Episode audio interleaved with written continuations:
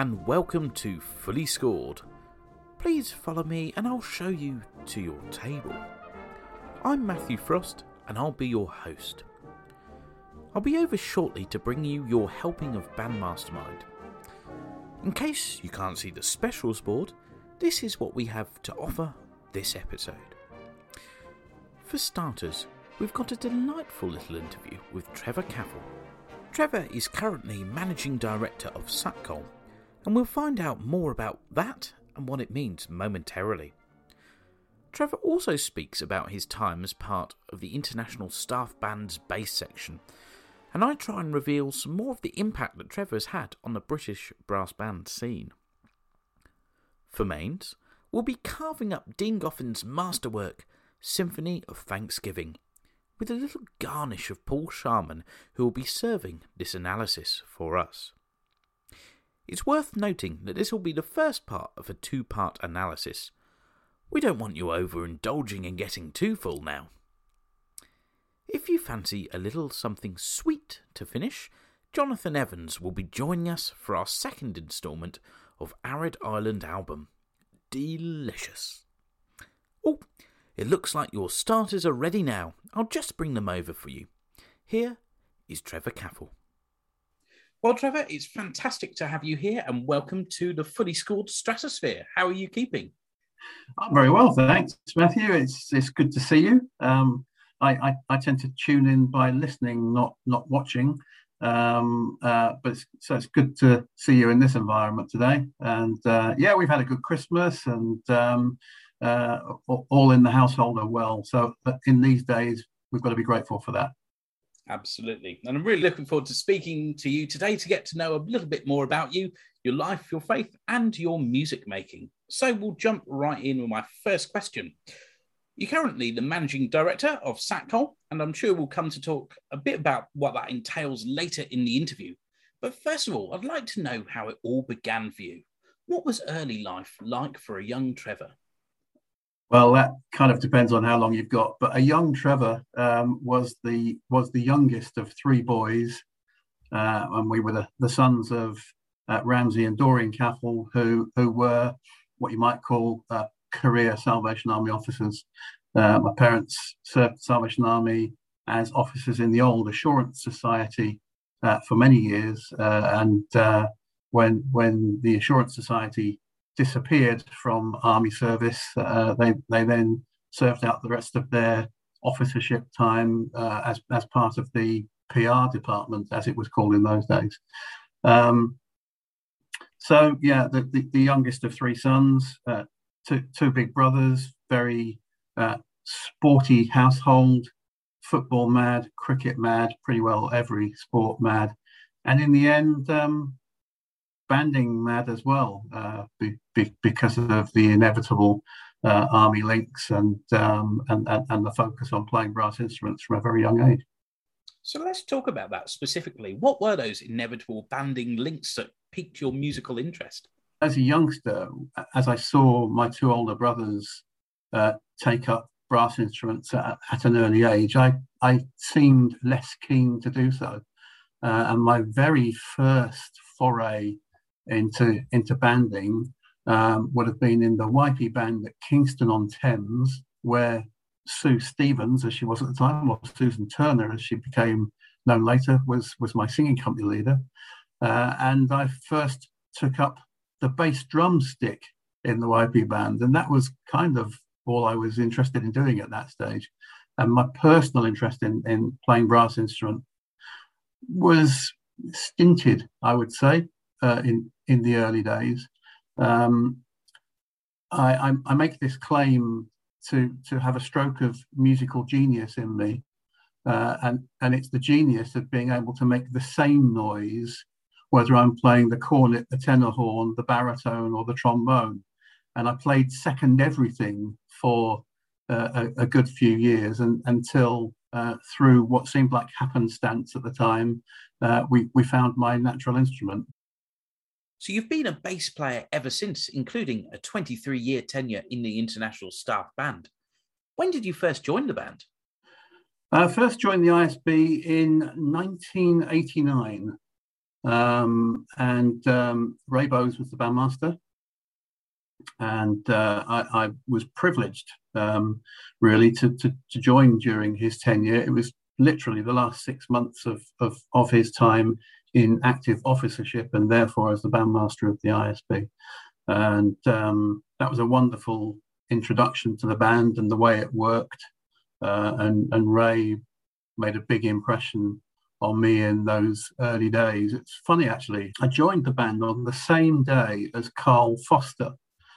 Uh, Carl, whose father, Robert, uh, was the band's famous flugelhorn player at that time.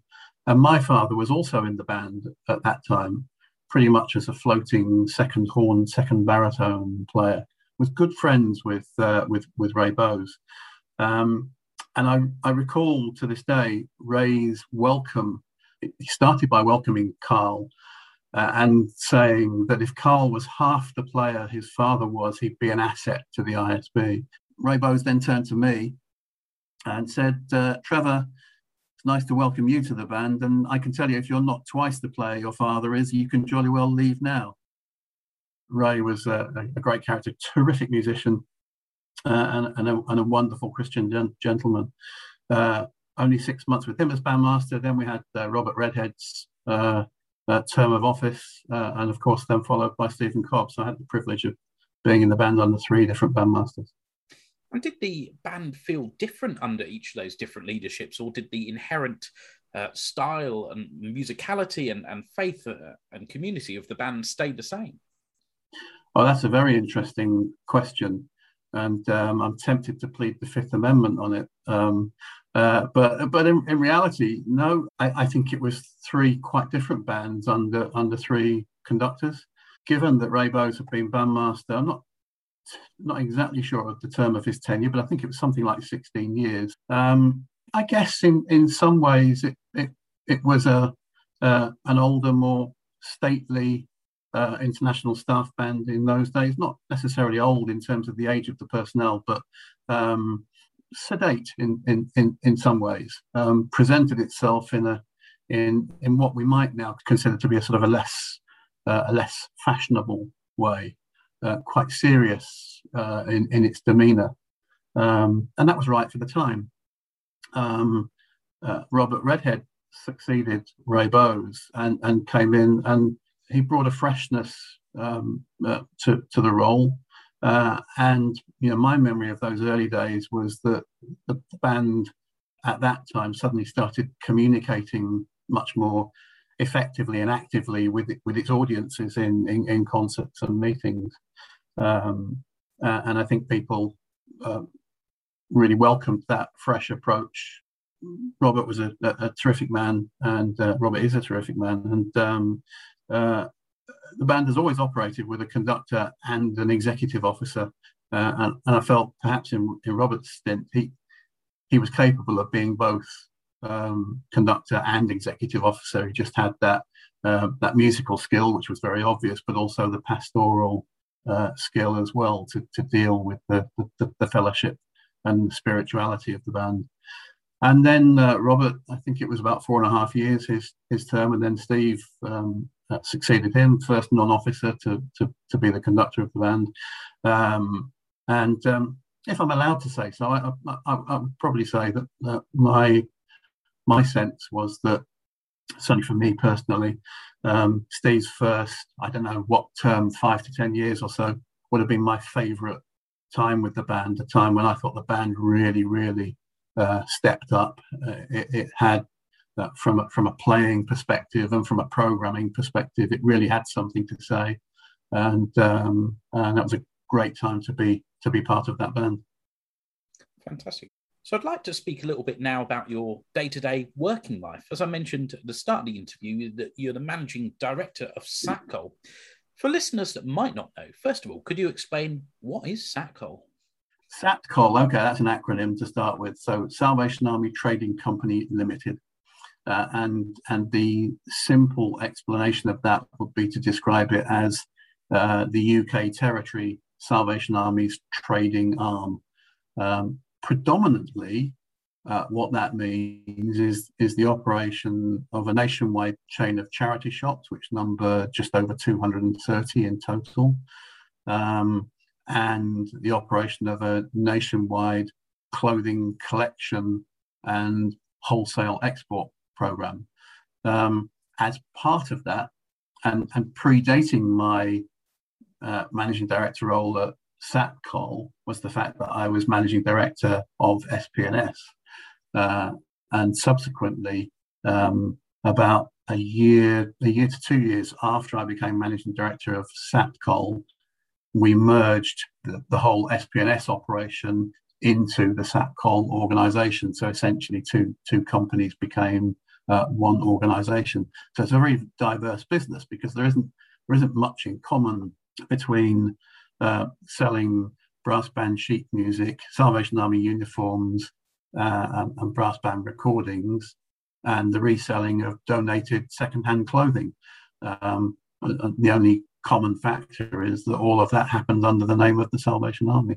Uh, so it's quite a complex and, and varied business, which um, has its challenges at times, but also has its uh, has its strong merits because it, it, it keeps life interesting and varied. I could be having a conversation like this with you, focusing on Salvation Army banding matters, but when we've finished, I, I may well be involved in in, a, in another conversation with one of my colleagues about the state of the second-hand clothing export market in the Ukraine do you enjoy that variety to your everyday working life that you might not quite know what you're going to be doing from hour to hour? I think I thrive on it actually. Um, I, am not really one for being overly tolerant of sort of sitting at the same desk uh, within the same four walls day in, day out. Um, but I, I, do remember a time uh, not long after I got involved um, as, as MD at Satcol, and I, I was in the car uh, traveling with a, a SATCOL colleague, um, my we, we were talking about yeah charity shops and, and, and all of that stuff, and then my phone rang, uh, and, and, it was a query about a recording project. Um, and then later in the journey, there was a, a, another phone call, and it, and it was something to do with a, a problem with the Salvation Army uniform somewhere. Uh, and, and, my colleague kind of made the observation: how how do you just kind of switch from one subject matter to another? But you do. You just you, you keep the whole thing in your uh, at the front of your consciousness, and it it it feels like one continuous stream, although you're dealing with with with a, a, a varied subject matter. Fantastic. And one of those branches that comes under Satcol is a World of Brass, and you're actually responsible for the formation of that, a name which will be no stranger to anyone involved in brass banding. And actually, recently, World of Brass has gone from strength to strength, having recently released its own streaming platform. Looking back to when you first created World of Brass, could you ever have imagined what it would look like today? Uh, no, I certainly, I certainly couldn't have imagined um, what it what it would look like and how it would trade today. Um, we, are talking nearly 20 years ago uh, when when that um, brand imprint was was created.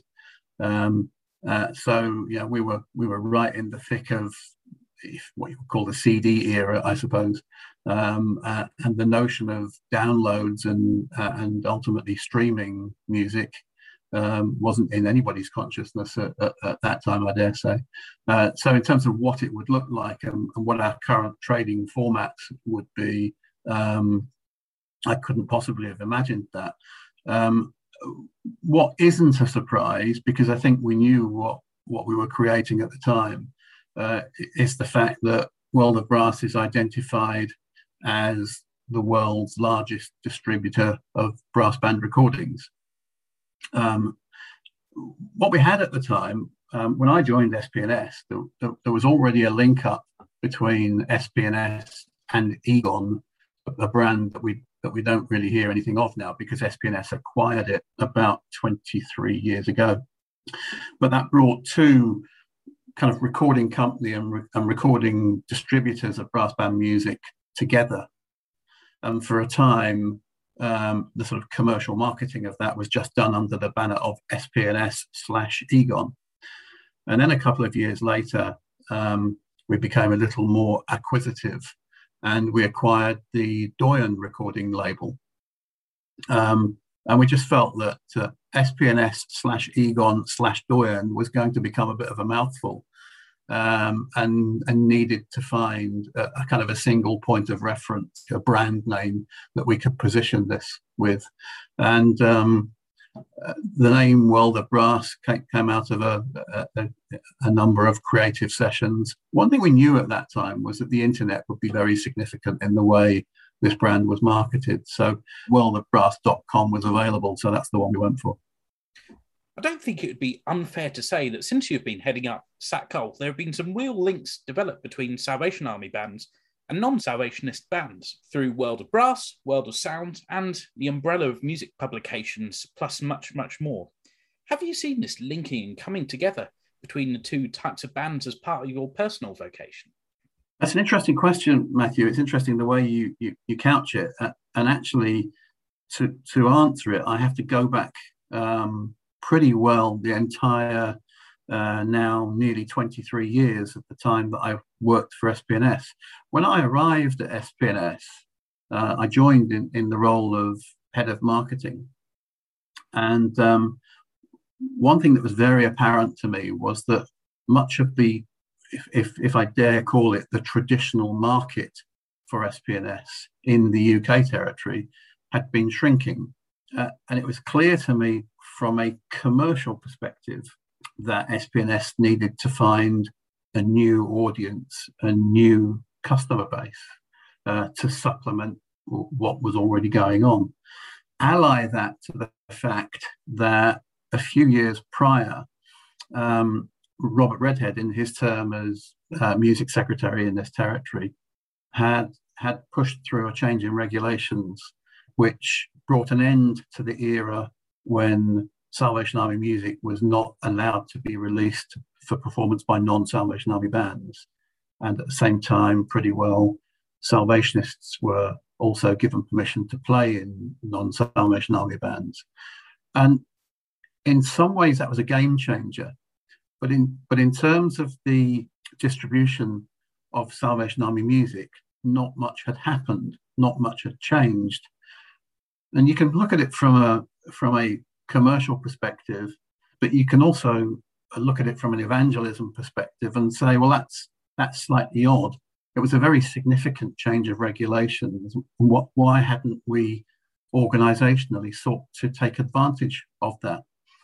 Um, and um, in a sense, I joined up the dots between the sort of uh, commercial imperative of needing to find um, a new customer base and the evangelism imperative of having all of this fantastic sacred music that we wanted to share with a wider audience um, and brought the, the, two things together.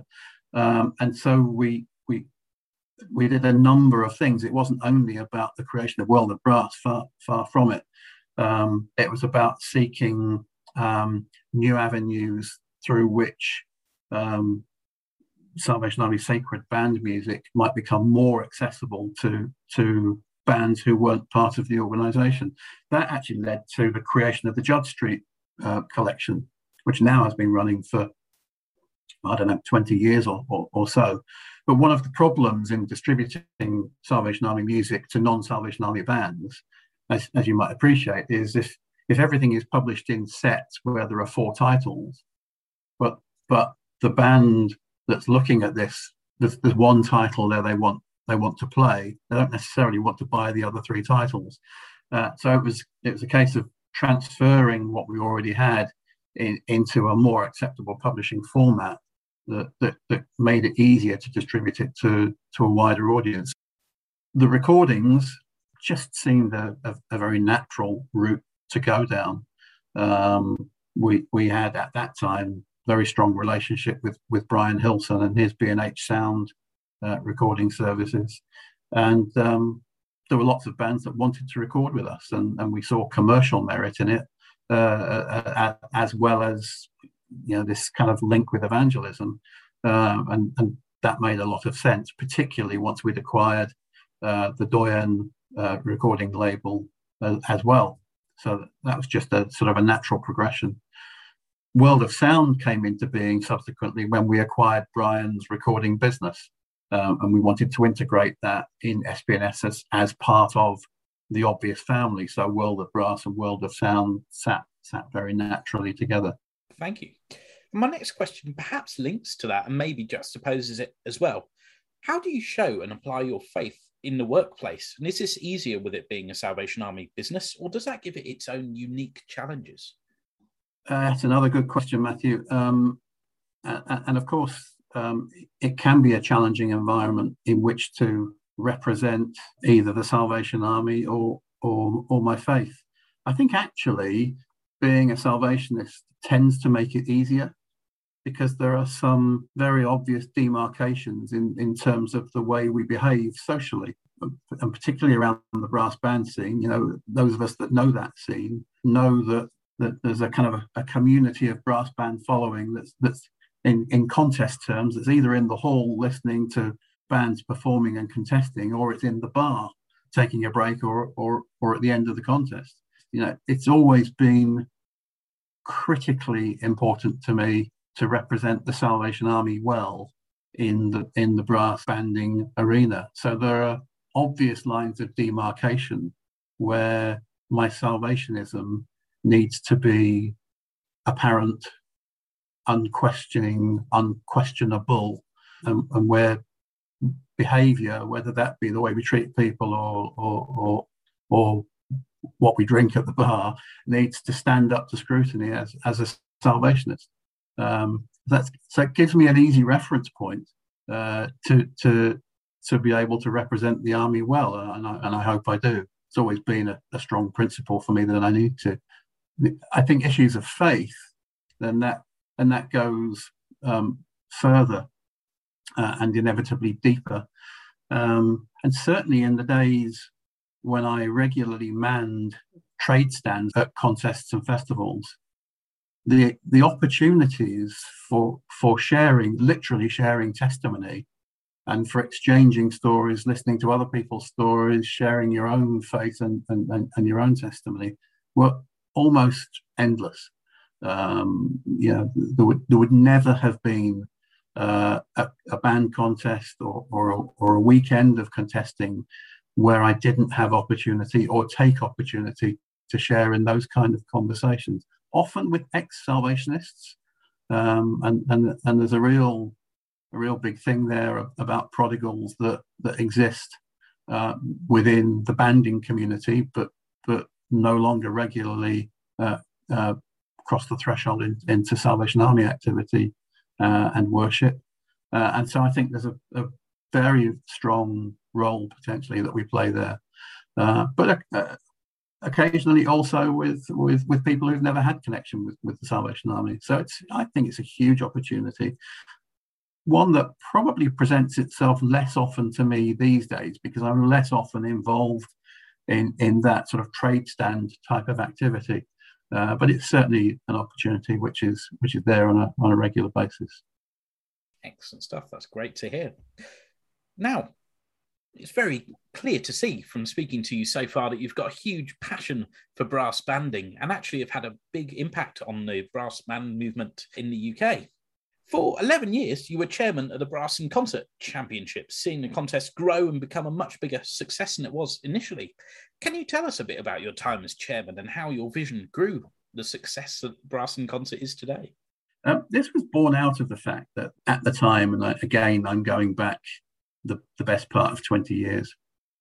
SPNS and World of Brass, we were we were starting to encroach in, into this world of recording live brass events, and um, through one or two contacts in the movement, it was suggested that we that we might have an interest in recording the, the brassing concert contest. Um, I didn't know much about that particular contest at the time, so I thought the best thing to do would be to go along and, and have a look and, and have a listen and see what happened. And um, at that time, Brass in Concert was staged in a leisure centre in Spennymoor. Now, there's nothing wrong with Spennymoor and there's nothing wrong with a leisure centre, um, but a band contest in an environment where the most predominant sensation was the smell of chlorine uh, didn't strike me as, as being the most the most positive event to want to get involved with. But one other thing was apparent, which was that whilst brass banding is is clearly in the main an aural activity, i.e., we listen uh, more than we watch, or we should do anyway. Um, with brass in concert, it was very much a visual spectacle as well as an aural spectacle, and it was at the time when we were just starting to get into this world of, of video.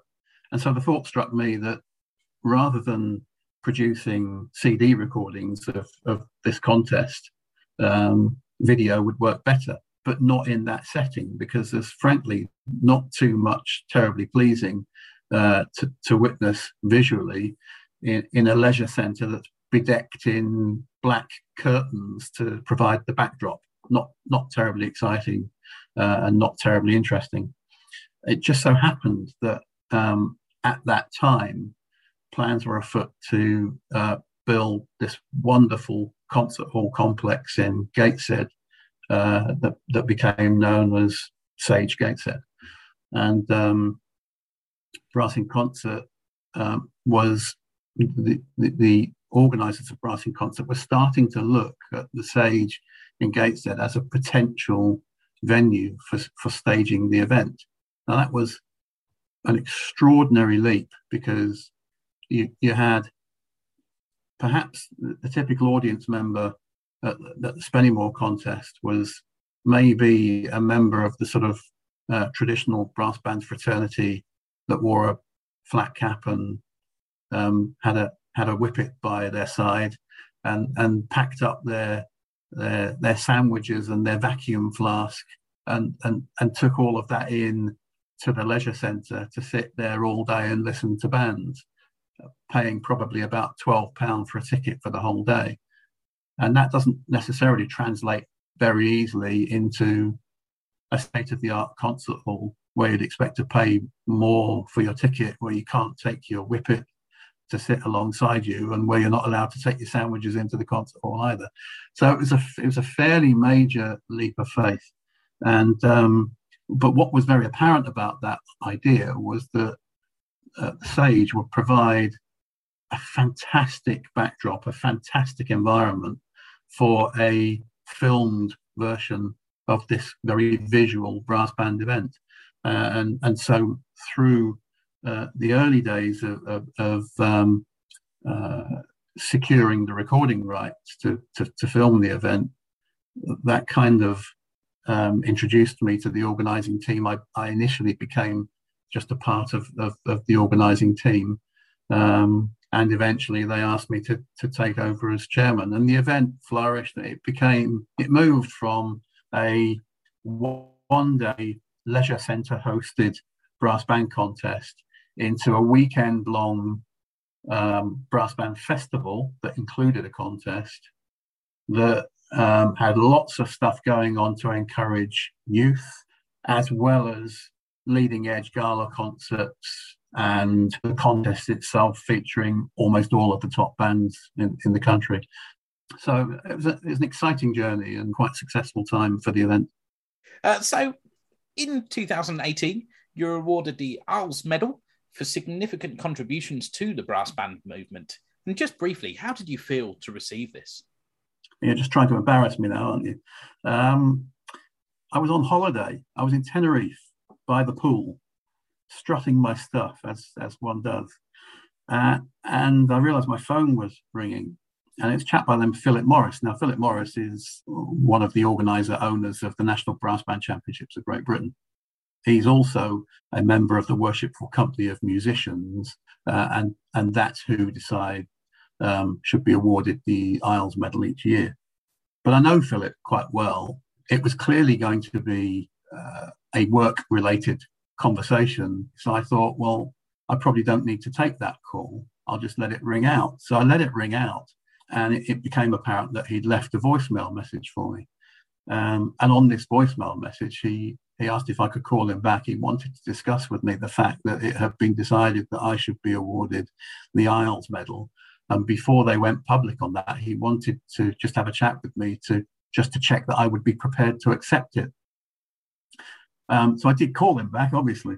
Uh, uh, my my first sentiment was to to worry about whether there was any reason why I shouldn't accept it.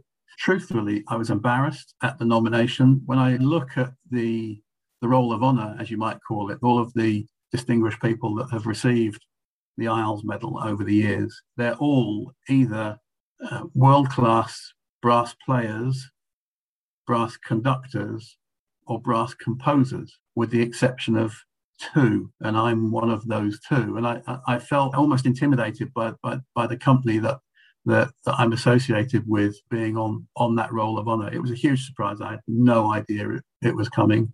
Um, but um, I'm proud to be on that list, but, but, but somewhat daunted by the company that I keep.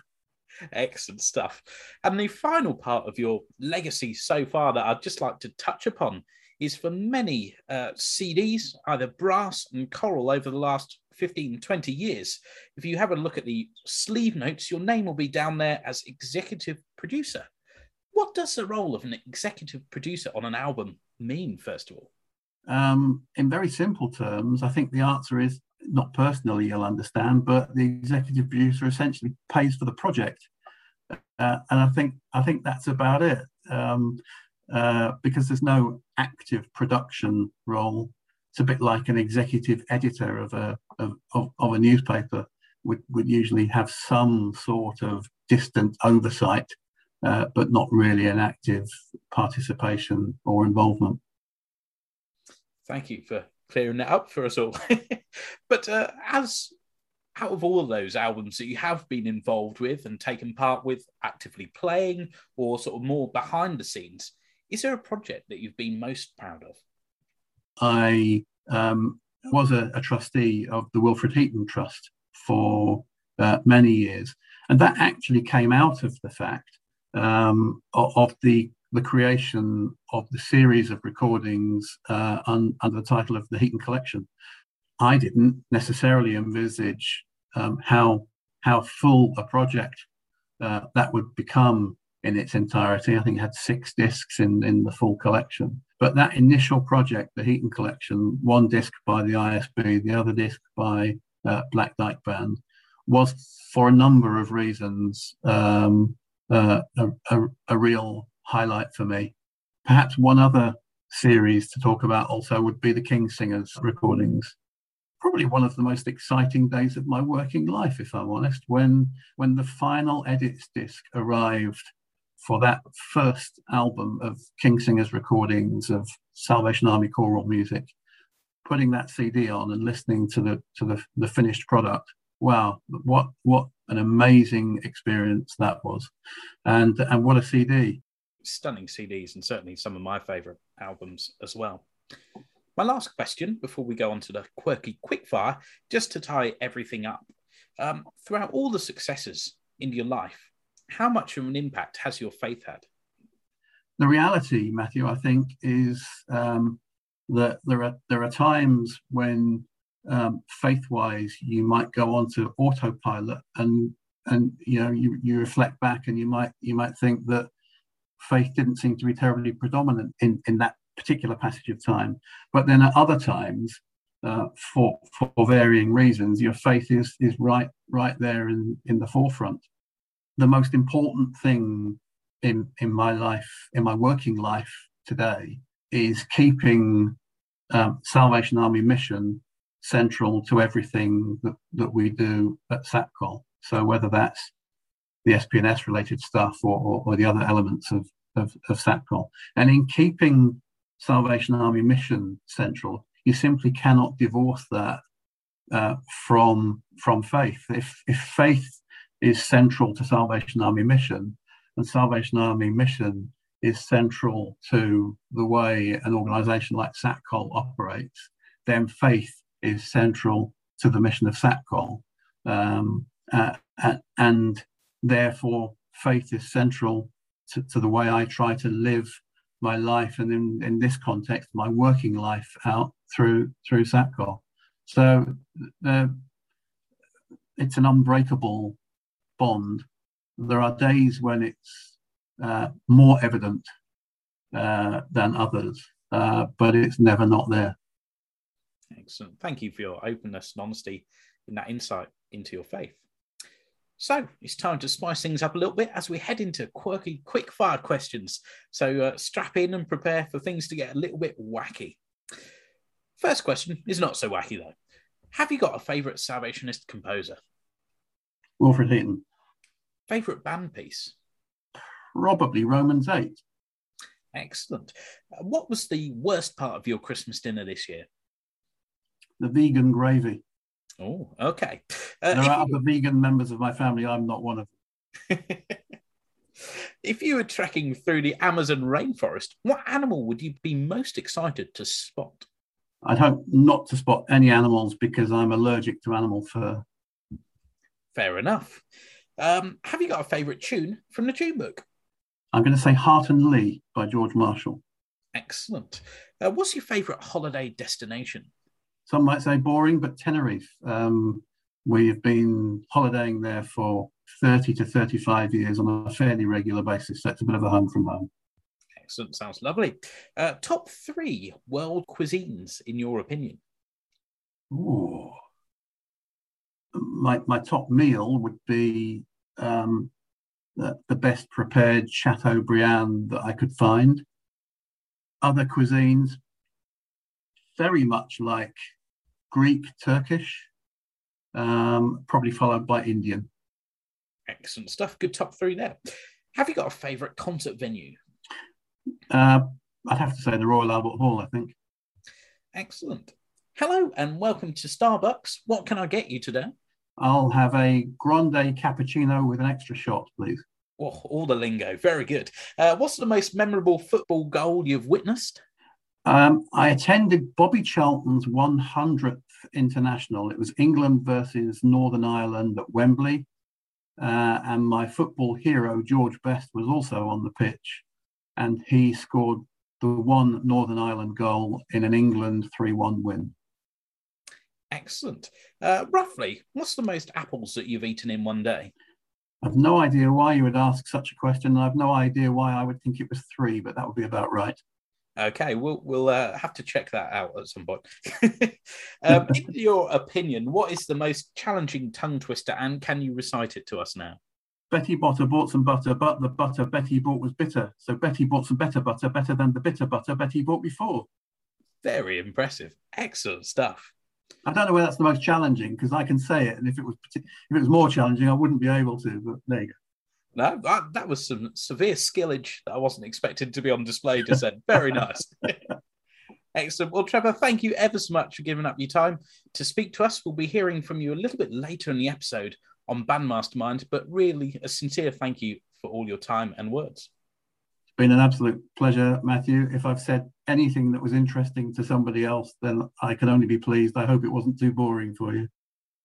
Thank you, Trevor, for your time and your words. A fascinating insight there into behind the scenes at Satcol.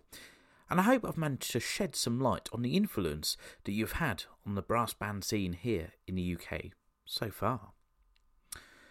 Now it's a pleasure to be able to welcome Assistant Director for Music and Creative Arts in the UK and Ireland territory, Paul Sharman, back to Fully Scored. Paul will be a familiar voice to many of our regular listeners, and a familiar name to bands men and women all around the globe from the top hand right corner of their music. Paul will be helping us look at Dean Goffin's Symphony of Thanksgiving.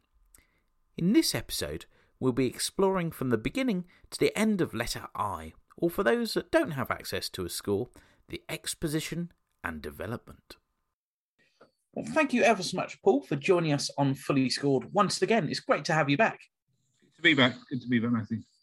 So, today we're going to be analysing Dean Goffin's Symphony of Thanksgiving. And I believe this is a piece that you've chosen to look at.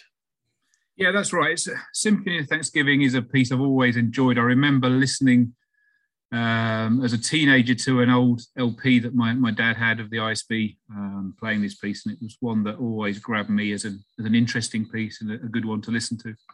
A fascinating piece of music, and uh, one that I'd probably describe as quite academic music, but still very listenable. Before we go into the score and uh, talk a bit more about the music itself, can I just ask you a little bit about the context of the piece and uh, when it was written? Symphony of Thanksgiving um, as a piece was um, first performed at the International Staff Band's Diamond Jubilee celebrations in October 1951. Um, but the piece itself seems to have started off life as a piece called Thanksgiving for a Special Occasion um, which was actually first performed by the Wellington South Band in, in New Zealand um, on the occasion of them being presented with new instruments. And when Dean Goffin got the request for a piece for uh, the ISB's Diamond Jubilee, he, he suggested that this piece would be a good one with some adaptations to actually present to them for that. So he made those adaptations from the uh, Thanksgiving for a special occasion and sent the piece Symphony of Thanksgiving that the ISB used um, for that occasion. Excellent. And how about Dean Goffin himself, a composer that many uh, Salvation Army brass aficionados and non aficionados will have heard of? Someone that didn't write a tremendous amount, but absolute sheer quality of music. Could you just give us a little bit of context? Yeah, you're right. Um, you know, Dean Goffin is one of those that didn't write very much, but everything he did write is, is, is real quality about it. Um, he was from New Zealand, um, and about the time of this um, this piece being being written, being published. He just finished his Bachelor of Music um, degree um, there in New Zealand, and so as you said earlier, there's very much an academic um, quality to it. Um, he'd always wanted to write something, I believe, in this in this sort of style. Um, but yeah, he was he was down there in in New Zealand. And, and I think about this time, either at the time of writing or very shortly afterwards, he entered the training college um, for Salvation Army officers um, in, in, New Zealand, um, and, and, subsequently became a Salvation Army officer. Um, and this was prior to him coming over to the UK, which he did, I think, 1956 for, for 10 years, and d- during which time he was also the national bandmaster over here. Fantastic. Thank you for that insight. Uh, so my final question just is uh, have you had a favorite recording that you've listened to this of this piece or even a favorite performance you've heard or been part of? Well, as I say, I've heard this piece in an old ISB recording, which is one that, always stayed in my mind. As, you know, you hear those recordings and the way they're played um, often sticks with you. And and as a teenager, that was very much so of, of the International Staff Band one. Um, but for me, being able to play it um, latterly as a member of the International Staff Band was great, and to record it with them. I think my favourite performance probably was the one we did for ISB 120 on the Friday night at Cadogan Hall with the New York Staff Band. Uh, we played this, we played Symphony of Thanksgiving Massed, um, which obviously 60 years after um, it was originally written for the, for the, for the Diamond Jubilee was a, was a good performance to be a part of. Fantastic. So let's delve into the score. For those listening at home, if you're interested to follow along with the score, this can be available to purchase on the Salvation Army Music Index if you wish to follow. So let's look from the very beginning.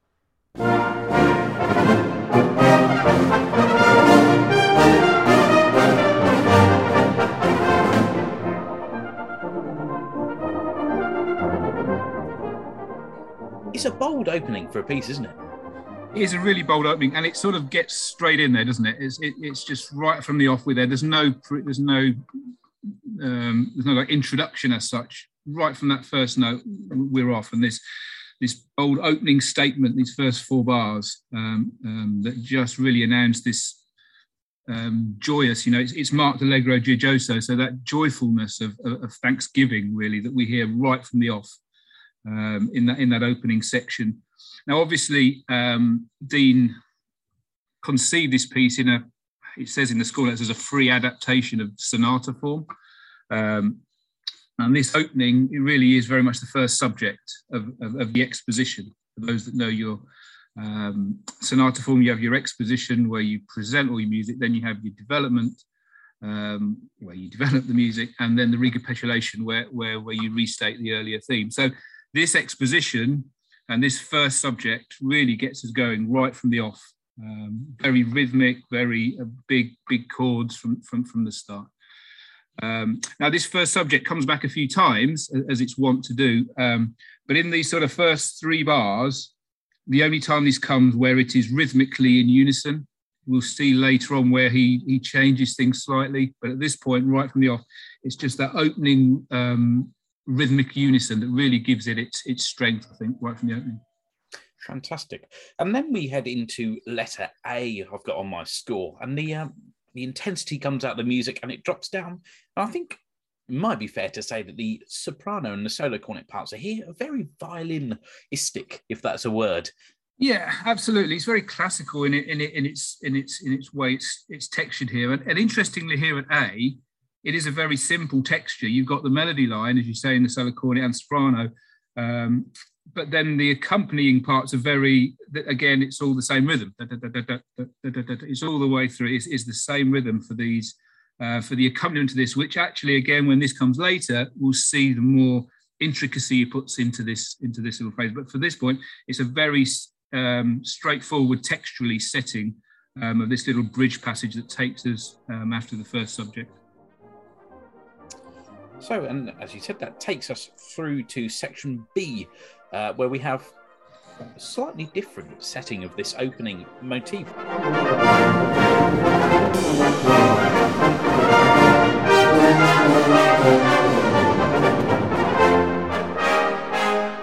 What are the differences here between the two settings?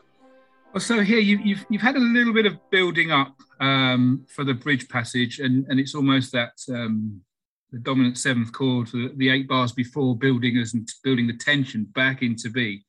Um, with some scalic passages there. And then in the basses and euphonium, in particular now at letter B, where the first subject is, is, is um, restated, you see that sort of scalic passage there in the basses and euphonium that gives it a little bit more life, a little bit more movement.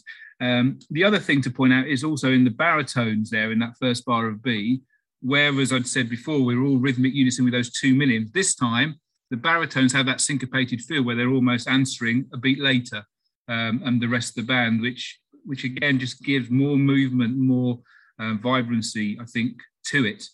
And then in the second half of this, uh, the second four bars of this um, first subject, this time, you've got that um, an almost syncopated um, motif in the bars, in the baritones and the euphoniums and basses, um, which when we've got this falling passage in the cornets and the horns, um, they're following a sort of quaver beat later.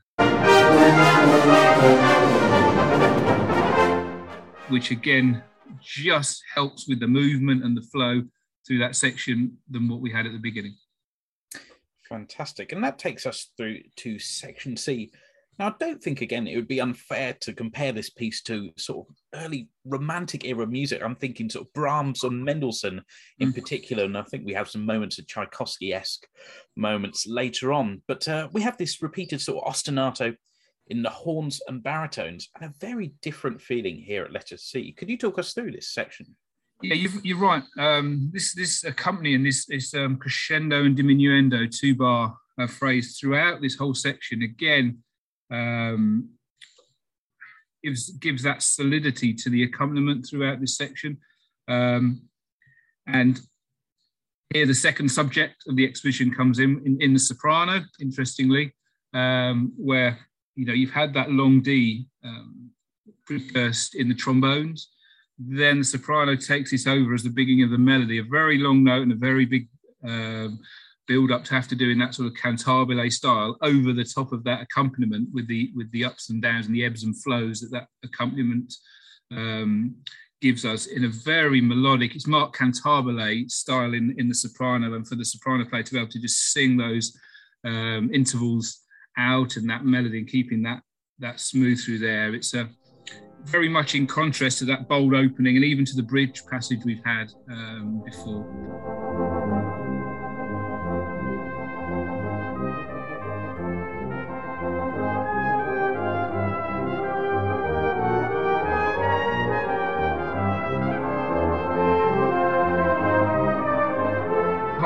Harmonically, he's using this contrast between the, the, the G major chord going to the B flat and just keep repeating that over and over again, um, which actually he uses in other places within the score um, as well, sort of giving that giving that that momentum harmonically as well. Excellent. And that takes us through to letter D, where again the music changes and we have some new ideas and motifs. And this is an important part, really. Um, whereas it just it could be just seen as another almost a bridge interconnecting passage, but actually the if if you look at the euphonium part um, through letter through section D, particularly those first three or four bars.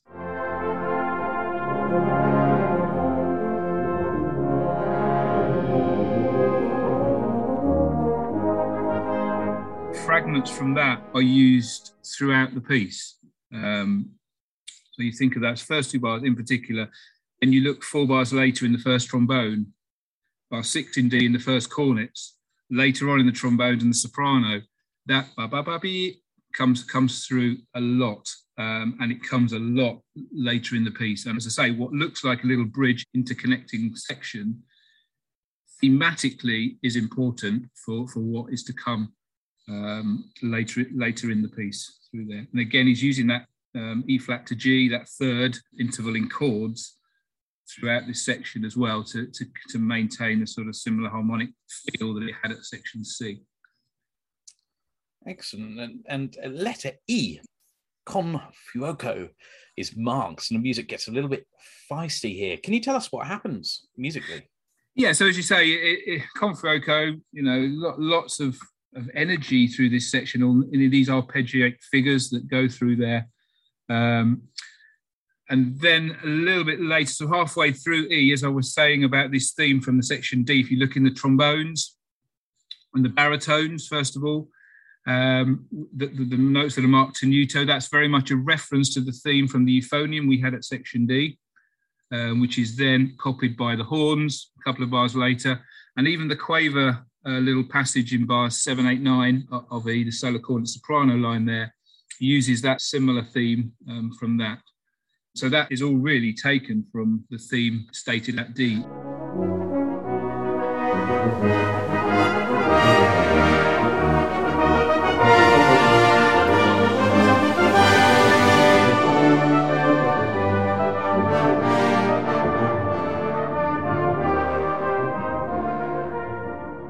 So, again, lo- lots of life, lots of energy at this point.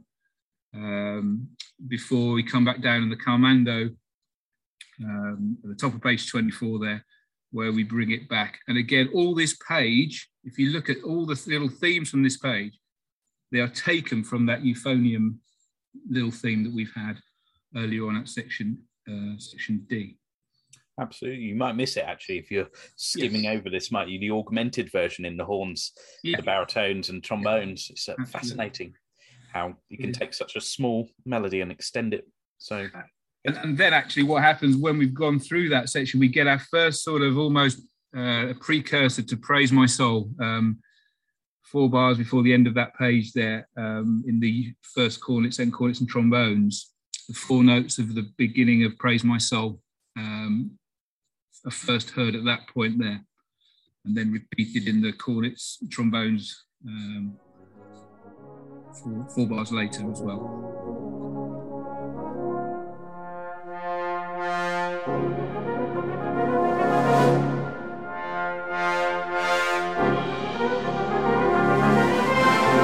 Um, that then takes us through some more arpeggiate stuff. Um, again, Giugiotto going through those four bars there. Before we come back to the second subject um, that we had initially um, earlier on, again in the soprano, a very different feeling now in the accompaniment where before we had the, the um, unison rhythm with the ups and downs. Now we have the little horn, the horn figure um, in contrast and in counterpoint with the euphoniums and basses as well.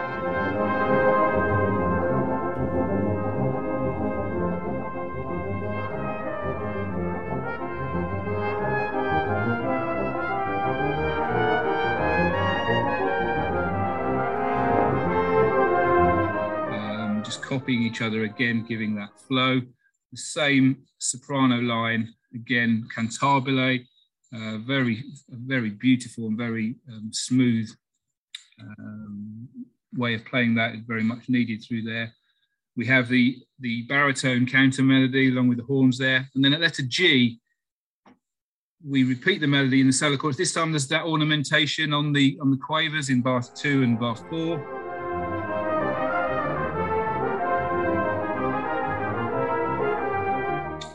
Instead of just coming down the scale, we have the cornets giving a little bit more ornamentation um, through that there, um, coming out of that second subject into this sort of section of a pedal, the pedal F going through there.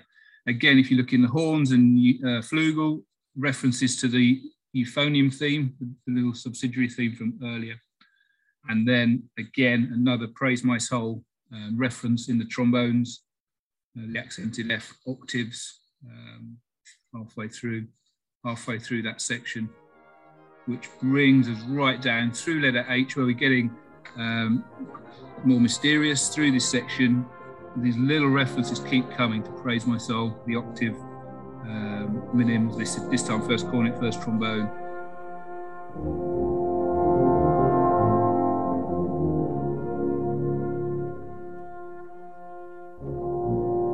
We're coming to the end of the, the exposition section of what would be the sonata form and a little this, this codetta um, that it's called in the score notes, uh, which is this lovely setting of, uh, for all the saints.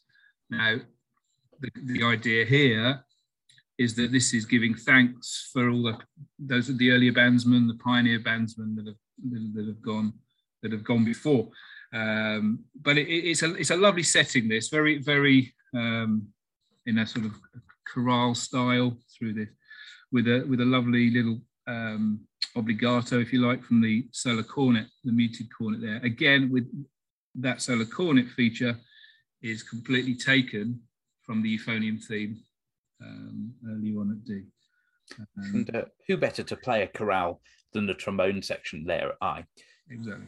Could you just tell us a little bit about this tune, St. Philip, and the words that we associate it uh, with for all the saints? So yeah, the tune um, St. Philip is, used here, and it, and it's it's it's the words really of the first line that we're looking at, or that that, that Dean was looking at with this, with for all the saints who from their labours rest who thee, thee by faith before the world confessed. Thy name, O Jesus, be forever blessed. Hallelujah. And and it's all very um, very meditative. It's a very um, yeah, very thoughtful way of remembering um, those that have gone before. Even on the Hallelujahs that we get to um, towards the end, and then it's that Hallelujah is then repeated um, as a, as an echo um, in the in the first and second cornets there uh, as well before we move into section J.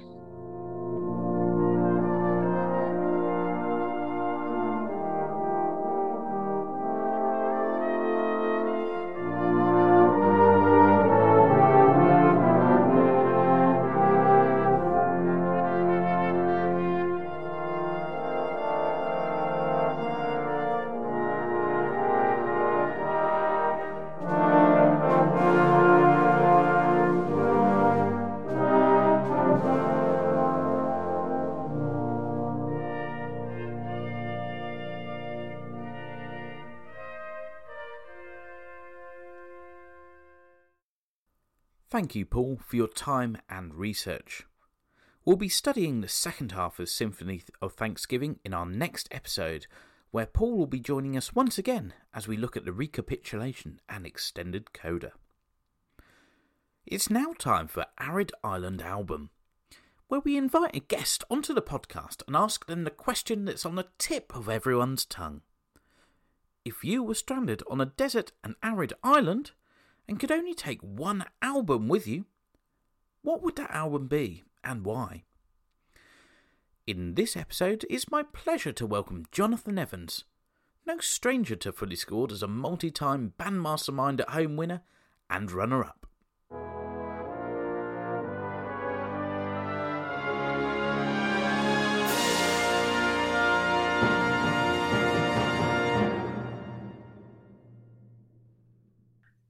Well, Jonathan, it's a pleasure to have you here on Fully Scored. How are you keeping? I'm very well, thank you, Matthew. Thank you for having me on. I love this podcast. You're doing a great job. So, yeah, appreciate you inviting me on. Thank you very much. Now, could you tell us a little bit about yourselves for listeners that haven't had the privilege of meeting you? Course. So I'm Jonathan. Um, I'm married to Ellie, and we have a, a, baby daughter, Sophie, who's 11 weeks old today, actually. Um, I'm a teacher in Manchester, and we live in Sale, which is a, just a suburb of, of Greater Manchester. We go uh, and worship at the corps in Sale, where I'm fortunate to be the bandmaster. Um, and I still play the trombone as well, and I've been in the, the, the staff band for about eight years. Um, that's probably all the things that listeners to this podcast would be interested in about me, I think. Excellent. And I believe you're a, quite a cricket fan as well, is that right? Well, I was um, until the last six weeks happened. So, yeah, I'm trying to focus on being a Newcastle fan now. I think that's going to get better for me.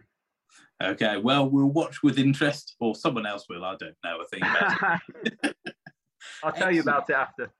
Great. I look forward to that conversation and uh, glazing over there. and how is fatherhood for the first time treating you? I love it. Absolutely love it. It's wonderful. Um, not without its challenges, as, as all the parents will appreciate. But yeah, we're absolutely loving it and having a great time. Yeah. Excellent. Now, I did tell you that I was going to be asking you a very challenging question. So I hope you're ready. What mouthpiece do you use?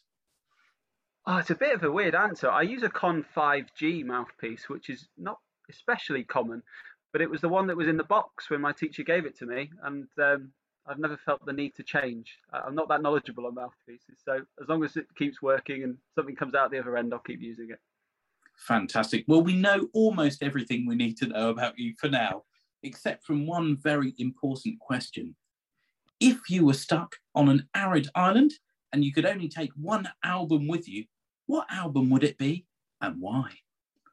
I actually found this really hard, Matthew, because I think maybe people of, of our generation, um, albums are, a bit killed off by shuffle, really. And so when I think of the music I listened to as a child and limiting it to, to Salvation Army band music, I think of tracks like Shine as the Light from the album Odyssey, I wore that one out, and Kingdom Triumphant from, from the album of the same name, both staff band recordings. Um, in terms of albums themselves, there are some important albums to me. The first trombone solo album I got was Comrades with Andrew Justice and Nick Hudson and the Enfield Band, which I loved.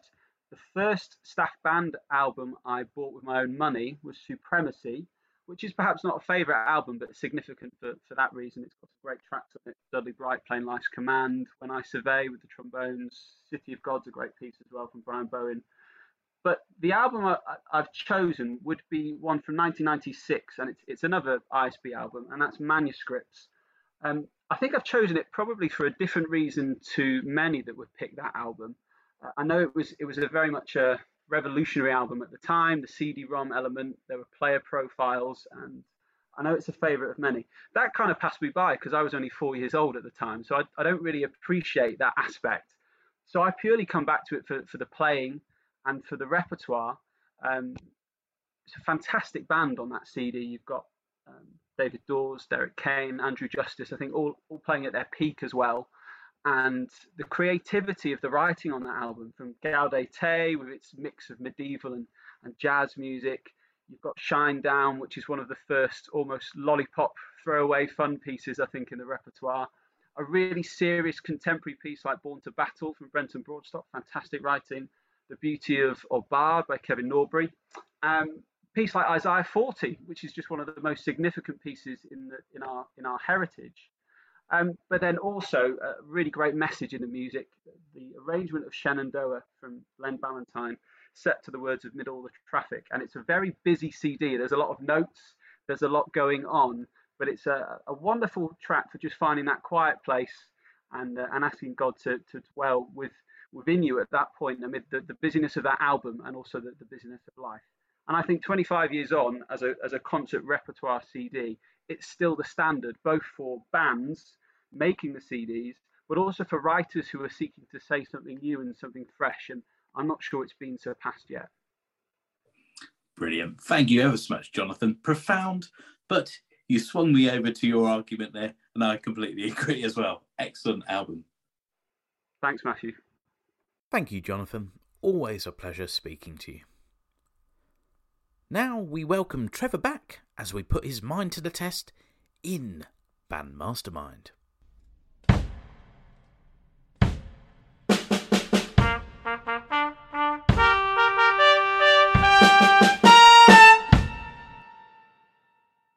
Well, this brings us to our final segment in the podcast, and that is the ever loved, possibly or ever despised. You can make up your own opinion, but it is Band Mastermind.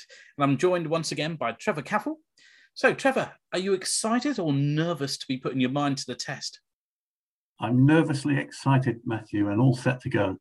Excellent, covering all bases there. So, just for those that may not have listened before, you'll have one minute and 30 seconds to answer as many band trivia questions as you can correctly in that time. So, without further ado, Trevor Caffull, are you ready to play Band Mastermind? I'm ready. Then your time starts now. Which Ray Steadman Allen piece's second movement is written to imitate a banjo? Pass. Okay. Which corps does German staff man staff bandmaster Heinrich Schmidt attend?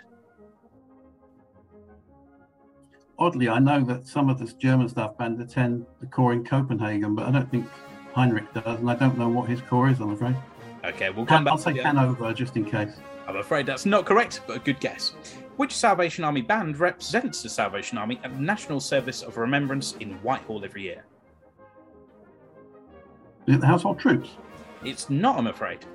Uh, what is the title given to the first movement of Ray Steadman Allen's The Lord is King?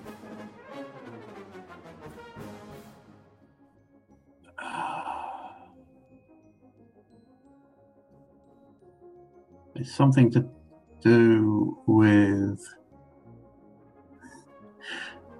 I'm heading for a big fat zero here, I can tell. Um, no, I, the, the last one is my craftsman's skill, but I, I can't remember the whole quote. Okay, we'll move on quickly to the next question. What is the definition of resurgam? I shall rise again. Correct. Who took over the ISB as bandmaster after Bernard Adams? Ray Bowes. Correct. What is the name of the middle movement of Morley Calvert's Canadian folk song suite? She's like a swallow. Correct. So we've run out of time there. That gives you a grand total of three, which really isn't a bad bandmastermind score.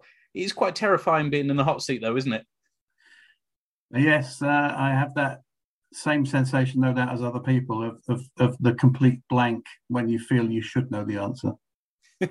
well, let's go through those answers now, shall we? First of all, I asked you uh, which Ray Steadman Allen piece has the second movement written to imitate a banjo. The answer was the King's Minstrel.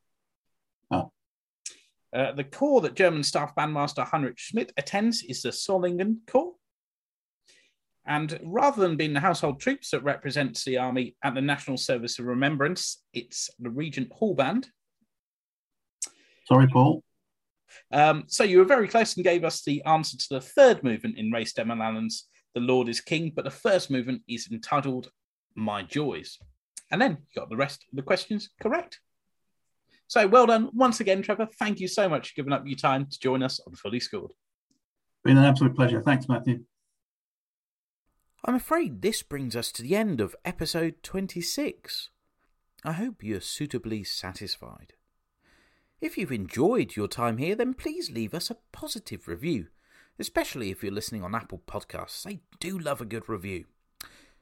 You can also follow us on social media. You'll find a fully scored presence on Facebook, Twitter, and Instagram. Be sure to follow for extra nibbles and details about upcoming releases and interviews. Before we do say our final goodbye, a couple of thanks. Thank you to Trevor, Paul, and Jonathan once again for giving up your time to speak with me. We really do appreciate our guests' willingness to be involved and for making time in their busy schedules to record. Thanks, gents.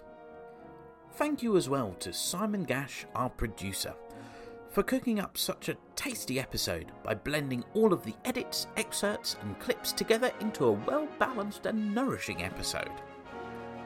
Thank you too to the Mystical Band Nerds for their ingredients for the Bandmastermind quiz. And finally, to you, our listener, why not join us again in our next episode? Goodbye and God bless.